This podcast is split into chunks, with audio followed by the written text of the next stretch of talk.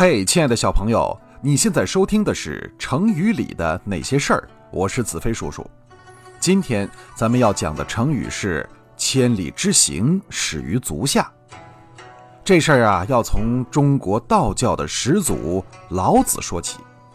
老子姓李，名耳，字丹，是春秋末期的人。他是中国古代伟大的思想家、哲学家、文学家、史学家，道家学派创始人和主要代表人物。头衔是不是很多？还没完呢。老子是后世评选出来的世界百位历史名人之一，和庄子并称为老庄。在道教中，老子被尊为道教始祖，称太上老君。唐朝的皇帝呀，也姓李。为了给自己找个高大上的祖宗，于是呢就追认老子是李姓的始祖。跟孔子相比，老子更多的被赋予了神话色彩。比如说《封神榜》《西游记》这些书里，老子就是神通广大、法力无边的道教掌门人太上老君。不但能练各种仙丹，就是他骑的那头牛下界为妖，都能跟孙悟空打个平手。太上老君的一个镯子更是厉害，把孙悟空和众多神佛的兵器法宝收了个干干净净。这些事儿啊，在孔子身上是没有的。关于老子的名字，也有很多有趣的传说。据说老子的母亲有一天在村头的河边洗衣服，忽然呢上游飘下来一个黄黄的李子，老子的母亲呢急忙用树枝把这个拳头大的黄李子给捞了上来。正好啊，这时候已经到了中午，老子的母亲是又热又渴，就把这李子给吃了下去。从此她就怀孕了。而且据说是怀了八十一年的胎，生下一个男孩。这男孩一生下来就是白眉白发、白白的大络腮胡子，因此呢，母亲就给他取名叫老子。老子生下来就会说话，他指着院子中的一棵李树说：“这就是我的名字。”这个传说告诉我们一个道理：来历不明的东西是不能随便吃的。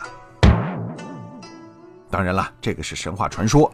还有一种比较靠谱的说法，说老子的父亲呀是宋国的司马，就是宋国的军事长官。有一次呢，跟楚国打仗，战死了。老子的妈妈呢就跑了。那个时候啊，老子的妈妈已经怀孕在身，在途中就生了一个孩子。这孩子的头很大，两眉之间呢非常宽阔，眼睛啊特别的清澈。最让人印象深刻的是他两个大耳朵。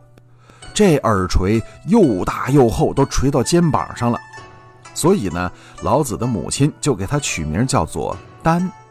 丹的意思就是耳朵长而且大，据说这样的人是长寿的。后来老子呢活了一百多岁，因为老子出生在庚寅虎年，所以呢，亲朋好友又叫他小李耳，就是小老虎的意思。哎，李呀就是狐狸的那个狸，因为江淮那一带的人呢。把猫叫做李儿，小李儿、小李儿，音呢和李耳是相同的。久而久之，李丹的小名李儿就成为了大名李耳，这一代一代传下来了。老子呢写过一本只有五千字的书，书名是《道德经》。在这本书里，他讲了很多能够启发人的道理。老子说：“合抱之木，生于毫末。”九层之台起于垒土，千里之行始于足下。